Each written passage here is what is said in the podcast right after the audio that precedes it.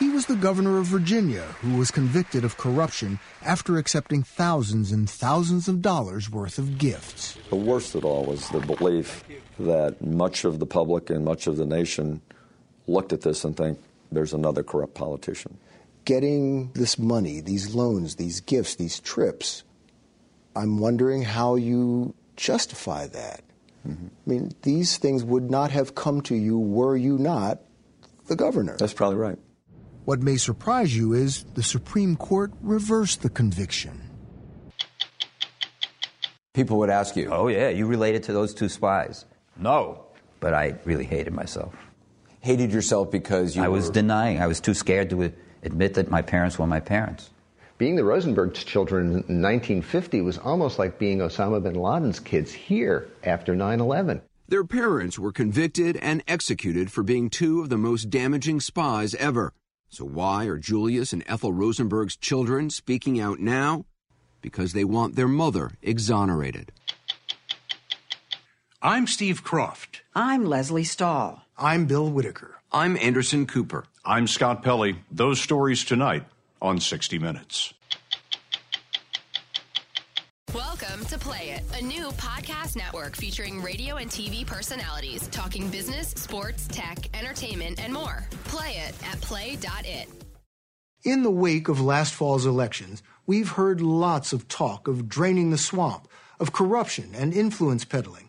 But amid all the heated discourse, you might have missed an important political story that is reverberating across the country and that we first reported in April. It's the case of former Virginia Governor Bob McDonnell, who was an up-and-coming Republican star with a squeaky clean image and a record of promoting job growth. But his political career exploded in scandal worthy of a soap opera when he was convicted of public corruption and sentenced to two years in federal prison. He fought the charges all the way to the United States Supreme Court, racking up a hefty legal bill of twenty-seven million dollars. It turned out to be worth it. The Supreme Court reversed his conviction in a controversial and far-reaching ruling, but not without a hitch. Chief Justice John Roberts described the case as tawdry tales. Tonight, looking no worse for wear, Bob McDonnell talks about the case and the moment his world came crashing down when a Richmond jury returned a verdict against him. I listened to nineteen guilty verdicts for my wife and me, and all I could do was sob. You broke down. Ah, that's all I could do, Bill. At that point, I was a convicted felon with a criminal record, was going to lose my law license, my right to vote, my passport, my reputation, and other liberties, and my life was never going to quite be the same. Bob McDonnell was one of the most popular Virginia governors in recent history. In two thousand twelve, he made the short list of Mitt Romney's possible running mates. How are you going to plead, Governor? But in a stunning fall from grace in two thousand fourteen, just ten days after leaving office, McDonnell and his wife Maureen were indicted, then convicted by a jury of conspiracy and bribery.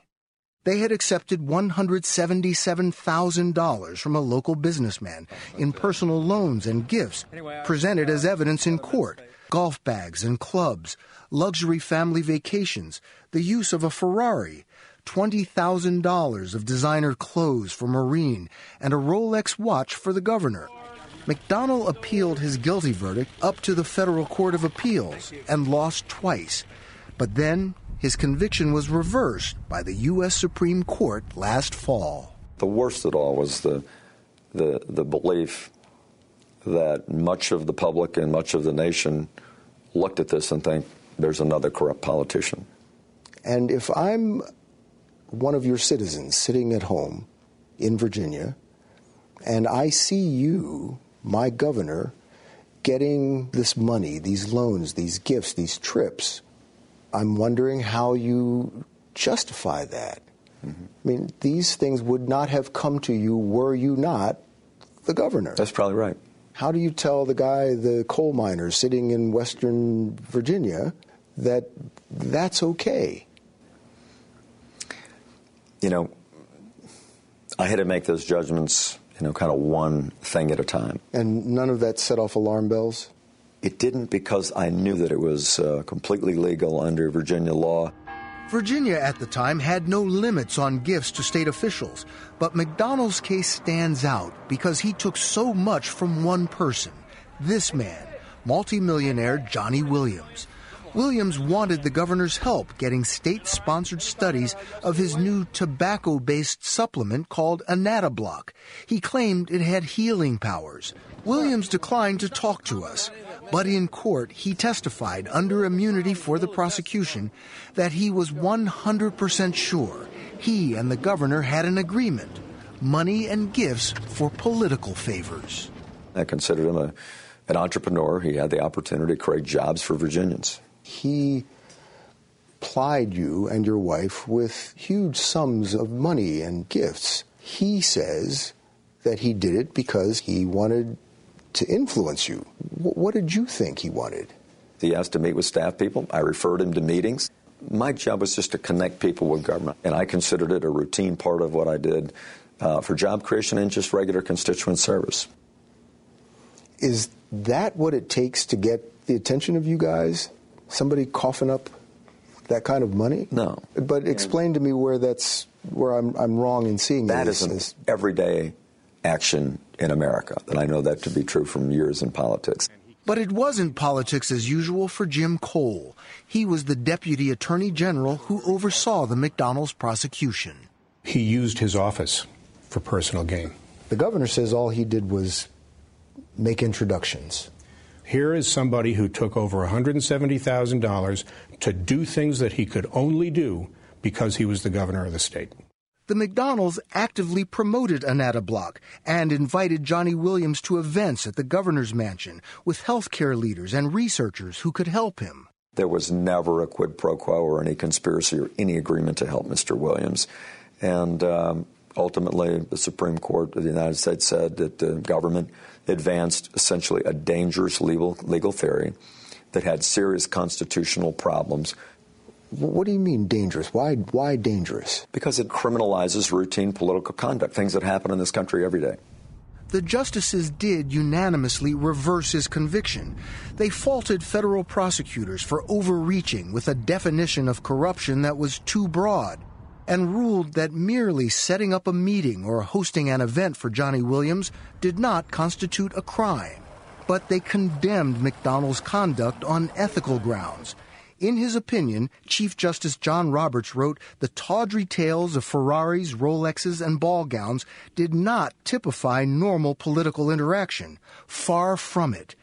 In our interview, McDonnell chose to focus on the positive. At the end of the day, the United States Supreme Court said that this was the routine stuff that governors do. And we may not like the amount of gifts, but it was consistent with Virginia law. And so, Bill, that's why at this point I feel I feel vindicated. Vindicated. That's not my reading of the Supreme Court decision. Chief Justice Roberts said himself, and this is a quote from his opinion, "There is no doubt that this case is distasteful.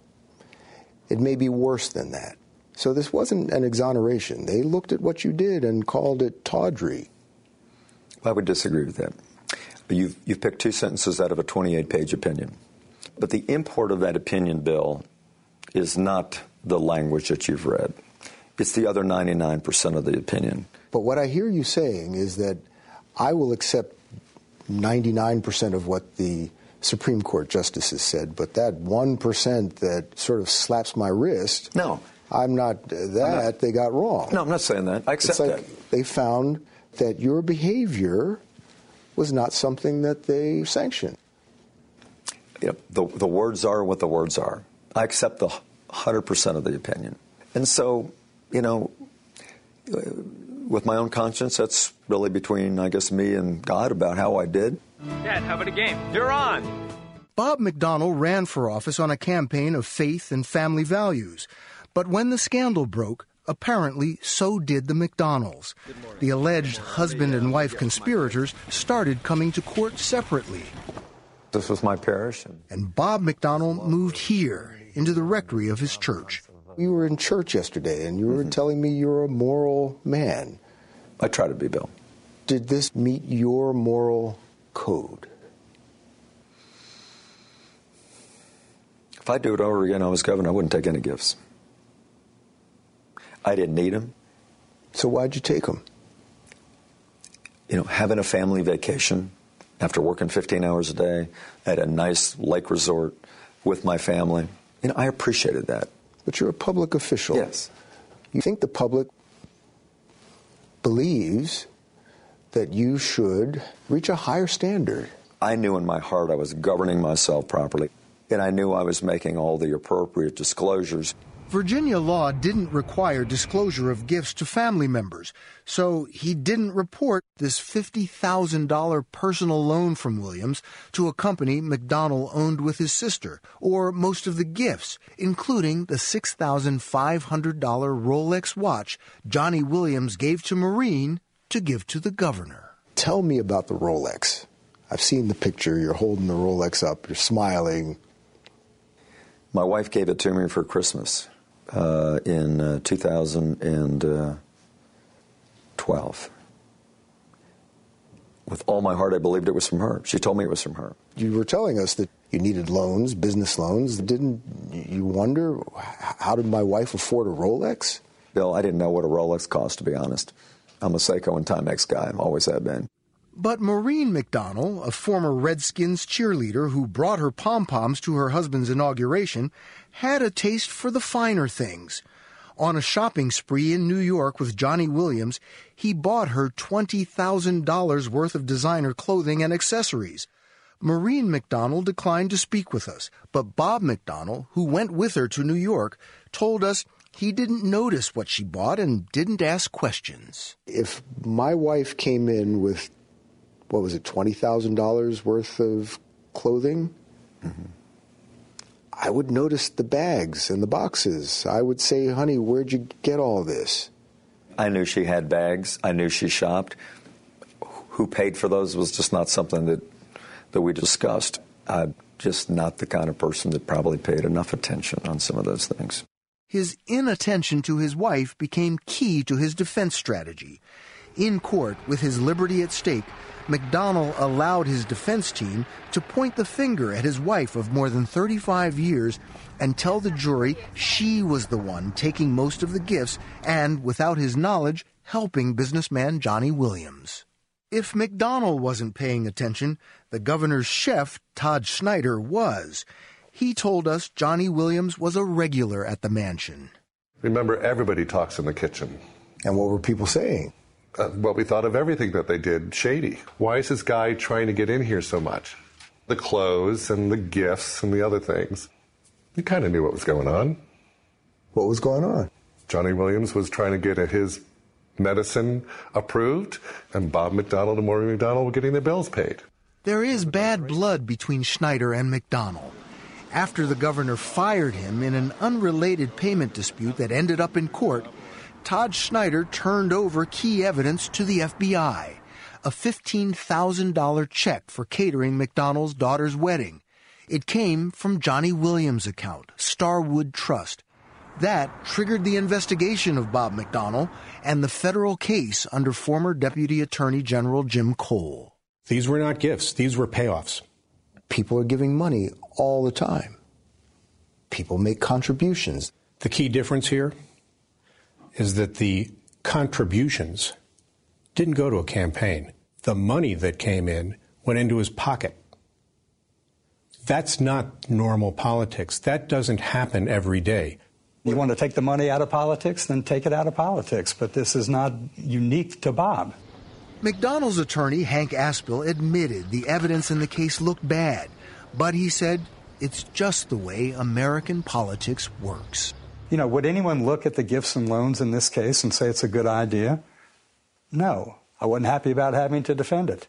But there was no crime. But shouldn't we expect our politicians to have a higher standard? Uh, maybe so, and uh, there ought to be a better way of reforming politics in America, as usual, uh, than going after my client and accusing him of committing a crime which he didn't commit. What do you think the effect of this Supreme Court decision will be on American politics? It gives much greater room for public officials to commit improper acts, to commit bribery in subtle ways, and it gives them that room to do it without worrying about getting prosecuted. The Supreme Court ruling is shaking things up already. Politicians found guilty of bribery in New York, Pennsylvania, and Louisiana have been using the McDonnell case to fight their convictions. Welcome to Play It, a new podcast network featuring radio and T V personalities talking business, sports, tech, entertainment, and more. Play it at play dot it. It was called the crime of the century, one of the most famous espionage cases of the Cold War. In nineteen fifty-three, Julius and Ethel Rosenberg were sent to the electric chair for conspiring to provide the secrets of the atomic bomb to the Soviet Union. They left behind two little boys, Robert and Michael, just six and ten years old at the time. As we first reported in October, the brothers Rosenberg were the orphans of communist spies at the height of the McCarthy era. Relatives were afraid to take them in. One town blocked them from attending its schools. Whatever happened to those two little boys? It's a remarkable story, a piece of American history that hasn't been fully told. People would ask you, oh yeah, you related to those two spies? No. But I really hated myself. Hated yourself because you I were... I was denying. I was too scared to admit that my parents were my parents. We were the children of communist spies. Being the Rosenberg children in nineteen fifty was almost like being Osama bin Laden's kids here after nine eleven. Today, they're known by their adopted names, Michael and Robert Meeropol. But in nineteen fifty, they were Michael and Robbie Rosenberg, ages seven and three, living in New York City's Lower East Side with their parents, Julius and Ethel Rosenberg. The Rosenbergs were ardent communists, but Michael doesn't recall his parents ever using that word. Ethel was a stay-at-home mom who loved to sing. Julius, an engineer who ran a small machine shop. That's Michael on his shoulders. My father would take me to places like Prospect Park and, you know, get some peanuts and feed squirrels. What was he like? He was very energetic. He had a smile on his face a heck of a lot of times, and I remember traveling around with him. In fact, I rode on the subway with him so often that I kind of wondered, you know, when he was working. And your mom, what was she like? She was very uh, affectionate, a lot of hugging and kissing, and I remember that she was often cooking. The thing I remember is just a, a normal life. But then, in the summer of nineteen fifty, F B I agents began rounding up a network of alleged communist spies. On July seventeenth, they knocked on the Rosenbergs' door. I'm listening to the Lone Ranger, and the door opens, and there's all these people in the room who, you know, I guess, oh, friends of Daddy's. But then my mother yells, I had, a, I want a lawyer. And I knew something was weird. And then the radio's turned off. Well, I'm a brash seven-year-old, and I turned it back on. So I turned it off again. After about three times, I gave up because, you know, the attention was on my father, and then he disappears. He's gone. Julius was accused of running a spy ring that tried to help the Soviet Union make an atomic bomb. After he refused to talk to the F B I, Ethel was arrested too. All I remember is I'm on the phone with her, and she says, I'm under arrest. And I say, you can't come home? She says, no, I can't. And I don't remember anything else about the phone call, but the story is that I screamed and that it gave her nightmares for the rest of her life. That scream? Yeah. It tore her heart. Their grandmother put them up for a few months, but Michael and Robbie say she resented their presence. When other relatives refused to care for them, they were sent to a children's shelter in the Bronx. Why didn't other family members take you in? They were terrified. Like, for instance, my father's older sister wanted to take us in. But her husband owned a small grocery store. And he said, if people find out I've taken in the children of the Rosenbergs, they won't buy food from my store. So then you're sent essentially to an orphanage. Yeah. What was that like? I remember it as horrible, like something out of Dickens. The staff was pretty free with the slaps and the abuse. I felt like I was in prison. You felt like you were in prison as well, yeah, not oh, just absolutely. Your parents. One week after I was there, I remember crying to anybody I would talk to. I said, I've been here a week. Don't you think they could let me go home now? Hmm. The chief witness against their parents was their uncle, David Greenglass, who'd worked at the military's atomic bomb-making plant in Los Alamos, New Mexico. In March nineteen fifty-one, Greenglass testified he'd given sketches of the atomic bomb to Julius Rosenberg, and that Ethel had typed up his handwritten notes. David Greenglass's wife, Ruth, told the same story under oath. It took the jury only eight hours to reach a verdict. One of the greatest peacetime spy dramas in the nation's history reaches its climax. The judge sentenced the Rosenbergs to death, saying he considered their crime worse than murder because he believed they'd put the atomic bomb in Soviet hands earlier than anyone had expected. While their lawyers appealed the decision, the Rosenbergs were taken to New York's Sing Sing prison to await execution. Robbie and Michael, now four and eight years old, hadn't seen their parents for a year, but they were allowed to visit them at Sing Sing. I heard that you asked to see the electric chair? Yep. The very first visit, I said to a guard, "Let me see the electric chair." Why did you want to see the electric chair? I didn't want to see the electric chair. I wanted to prove to the people at the prison I wasn't afraid of it. I remember that the prison seemed like a big fortress that we were entering, this gray stone building, almost medieval-like. But when we went into the visiting room, everything was kind of quiet and calm, which is what I needed. And I think that's because my parents made a conscious effort to try to act that way. And so you could say that they fooled me, and I wanted to be fooled. I remember asking them both in Sing Sing if they were innocent. I said, "Are you really innocent?" And they reacted, "But of course we are," you know. And that was enough for me for, you know, decades. But it wasn't enough for the Supreme Court, which denied the Rosenbergs' appeal. Never before in the U S had a husband and wife been sentenced to the electric chair, which would make their children orphans. The Rosenberg supporters held protests all over the world, arguing the couple was innocent and the sentence unjust. Albert Einstein, Pablo Picasso, and the Pope appealed for clemency.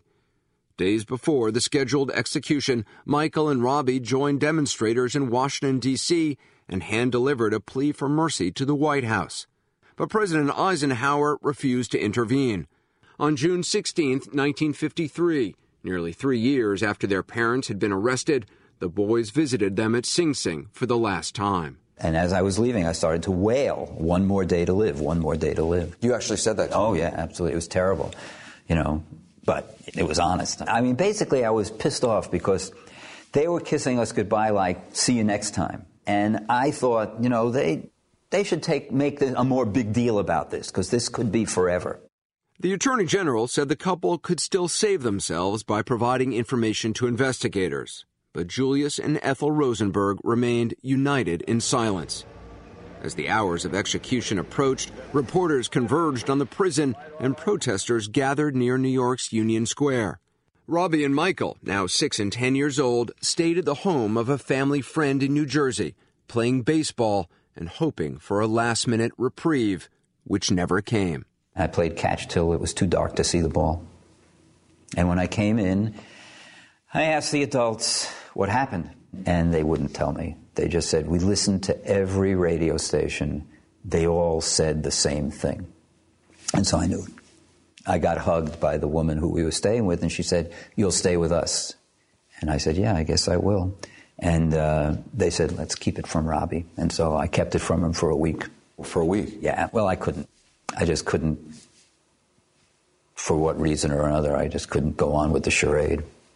Do you remember exactly what you said? Yeah. Because he was talking about when Mommy and Daddy come home. And I said, "Oh, come on, let's tell him. Rob, Robbie, Robbie." He was always Robbie. "Mommy and Daddy aren't coming home. They're dead." Do you remember what he said? He acted as if he didn't understand. I think I've had to work my entire life at reacting to bad news. Because my first tendency, whenever bad news comes, is to pretend like it's not that bad somehow. Uh, and, you know, if you can do that with your parents being executed, you can do that with almost anything. The Rosenberg supporters viewed them as martyrs, persecuted for their communist belief. But to the vast majority of Americans, Julius and Ethel Rosenberg were atomic spies and traitors. Many believed they deserved to die. When my parents were killed, an, a postcard came to the place I was staying, and it said, "Of course you feel for the loss of your parents, but when you think of all the boys they killed in Korea, you must realize that justice was done. Why don't you change your names and become Christians?" And you remember the words to this day? Well, those are the kind of words that you don't forget. In so many of the photos of you both at that time, your brother is, his arm is around you, or both arms are around you, like he's protecting you. He was my anchor. You know, rather than sibling rivalry, it was more of like the two of us against the world. Who do you think this was harder on, you or Robbie? I think it probably was much harder on Robbie, because three years with my parents, what are his memories? He has very little to grab onto. I think it was harder on him. Uh, I think he had a tremendous sense of responsibility for me, and he understood more. It had been quite a while since anything good had happened to the Rosenberg boys, but in nineteen fifty-three, not long after their parents' funeral, they were introduced to Anne and Abel Meeropol, teachers who were supporters of the Rosenbergs. They took Michael and Robbie into their home and eventually adopted them. Introducing the Meeropol family, Robbie Meeropol and yours truly. This land is your land. This land is my land. The Meeropols became your parents. Absolutely. Totally. They changed your life. Yeah. They saved our lives. Within a few months of living with them, I was calling them Mommy and Daddy. Was it your choice to take their name? Well, I was too young right. to really have a choice, but it made us more anonymous. Um, and that was a good thing. As Michael and Robbie Meeropol, they eventually went to college, got married, and started raising families of their own. I think it's no accident that both of us got married when we were young, that we both had two kids, just like we were two kids. As early as we could, we recreated the family that was torn apart.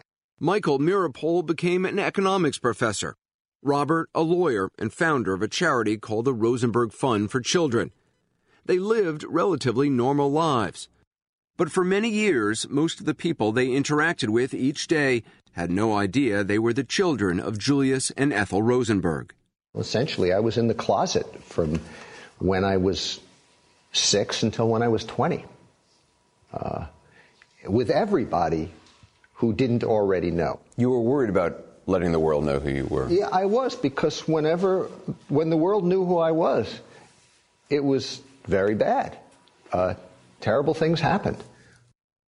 More than twenty years after their parents' execution, the brothers decided to step back into the limelight and reinvestigate the Rosenberg case. Welcome to Play It, a new podcast network featuring radio and T V personalities talking business, sports, tech, entertainment, and more. Play it at play dot it. Before Julius and Ethel Rosenberg were executed for conspiring to provide atomic secrets to the Soviet Union, Ethel wrote a letter to their sons, Michael and Robbie, saying, "Always remember that we were innocent."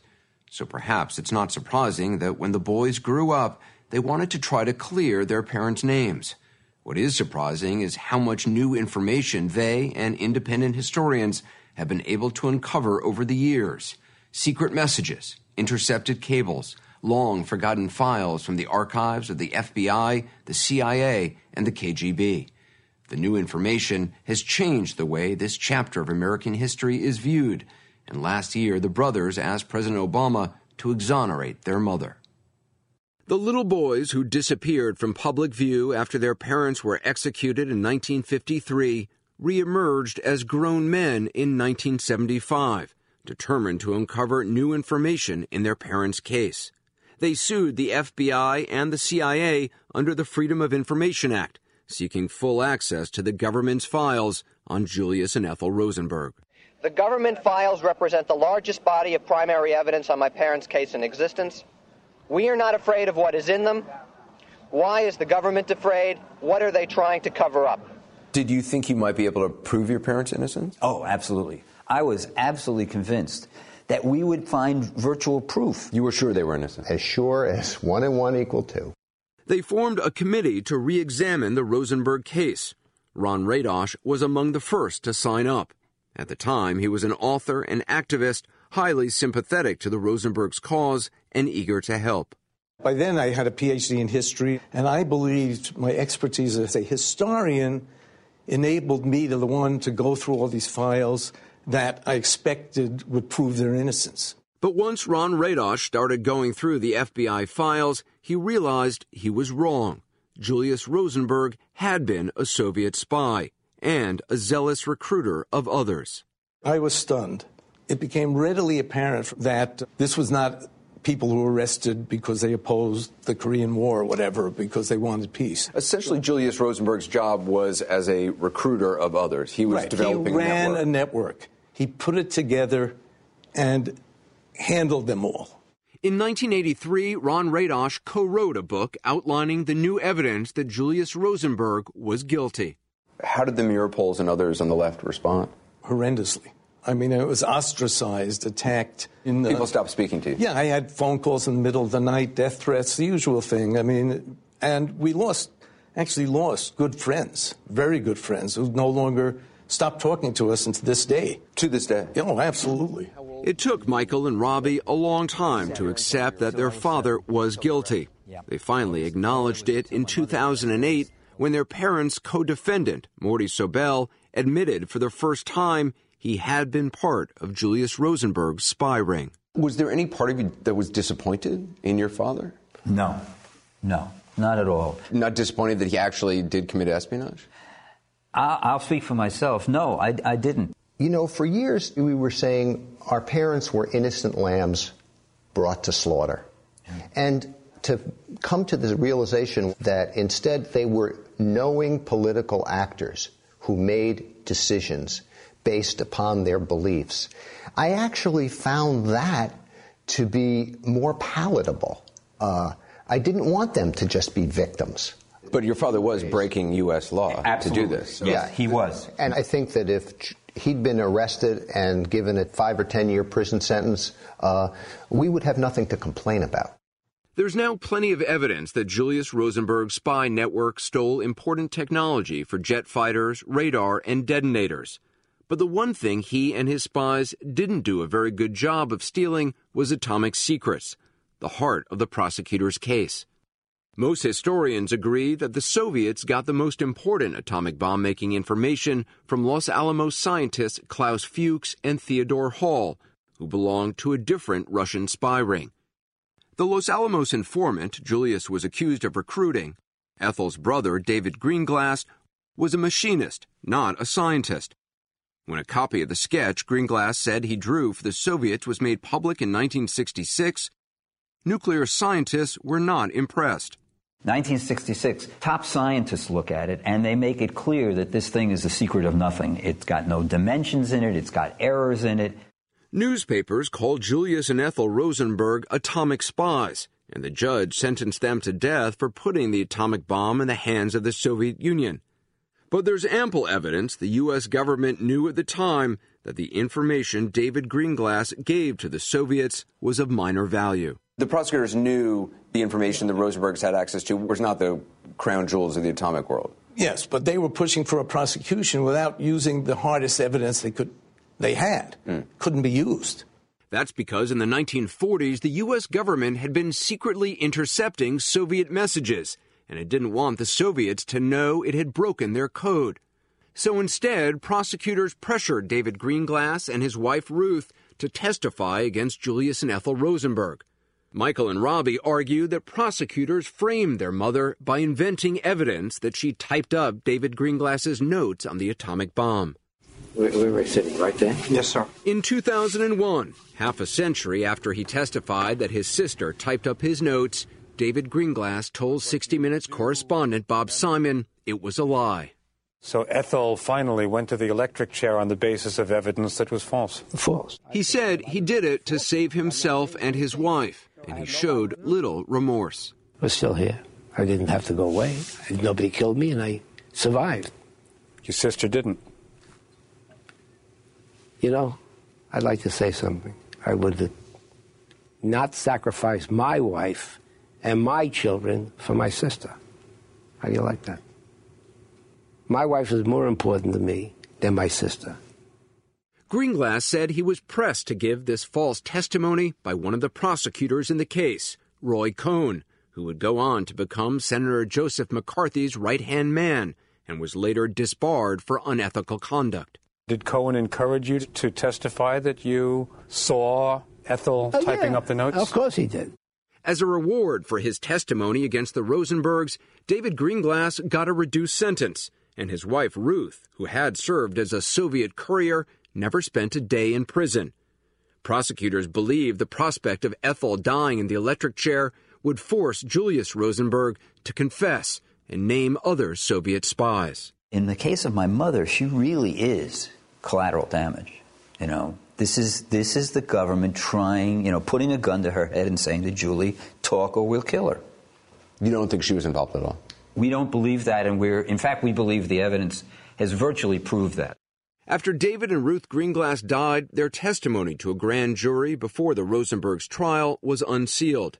There was no mention of Ethel Rosenberg typing up David Greenglass's notes. And when those Soviet messages the U S had been secretly decoding were publicly released, they showed the Soviets had never given Ethel Rosenberg a code name.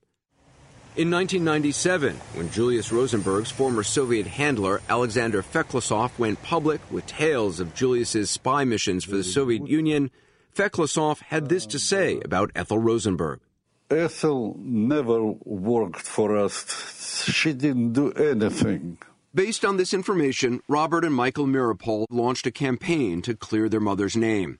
In two thousand fifteen, they got thirteen members of the New York City Council to issue a proclamation declaring the government wrongfully executed Ethel Rosenberg. It is time for the federal government to step up and do the same. Last year, they launched a petition drive calling on President Obama to exonerate their mother before leaving office. But historian Ron Radosh told us, given the documents he's seen, that would be a mistake. She was an accessory to spying by helping, identifying people, urging people to be recruited, suggesting that her own brother be recruited. This is aiding those who are spying. It's aiding and abetting. You're saying even though she wasn't as involved as her husband, right, she still engaged in a conspiracy? Yes, she considered herself a friend of the Soviet Union who was doing helping her husband in his valuable work. So the trial was not fair, but that doesn't mean the Rosenbergs right. were innocent. Right. You could say, if you want to say to those who say the Rosenbergs were framed, they framed guilty people. But you are acknowledging there was an injustice when it comes to Ethel, in terms of the death penalty. Yes.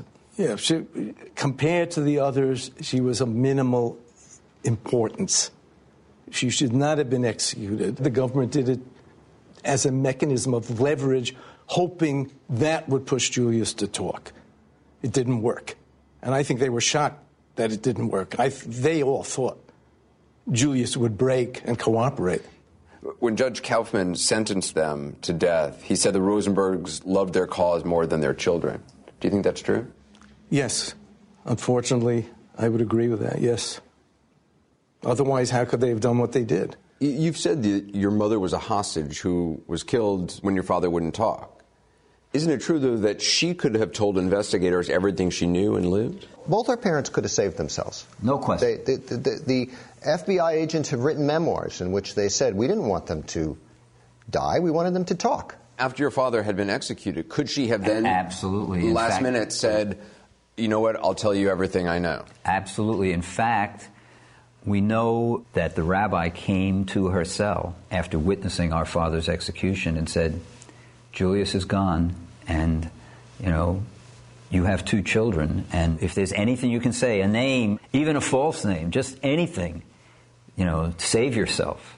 And uh, allegedly, she said to the rabbi, I have no names, I'm innocent, and I'm ready. Ultimately, they couldn't betray each other. They couldn't and they would not betray each other. And that would have been the ultimate betrayal. Do you feel she betrayed you? N- not at all. The, the judge said your parents loved their cause more than their own children, which is certainly a very cruel thing to say. And it's not true. You don't believe by, so by choosing to die rather than cooperate, they didn't prove the judge right? No, I don't think they did. If you were interviewing us in a psychiatric ward, um, then you might say, yeah, uh, they, they damaged us by what they did. To you, exoneration would mean what? Is it political or is it personal? Both. Oh, it's both. Our mother was killed uh, for something she did not do. She was taken away from us. That's as personal as it can get. But the fact that the government facilitated the invention of evidence in order to convict someone of a capital crime, that is something that should concern everybody. Since our story first aired, more than fifty thousand people signed an online petition calling for Ethel Rosenberg to be exonerated. In December, the brothers went to the gates of the White House to plead their case, just as they'd done as boys. But President Obama never responded to their request, and the brothers told us they don't plan on asking President Trump. I'm Bill Whitaker. We'll be back next week with another edition of sixty minutes.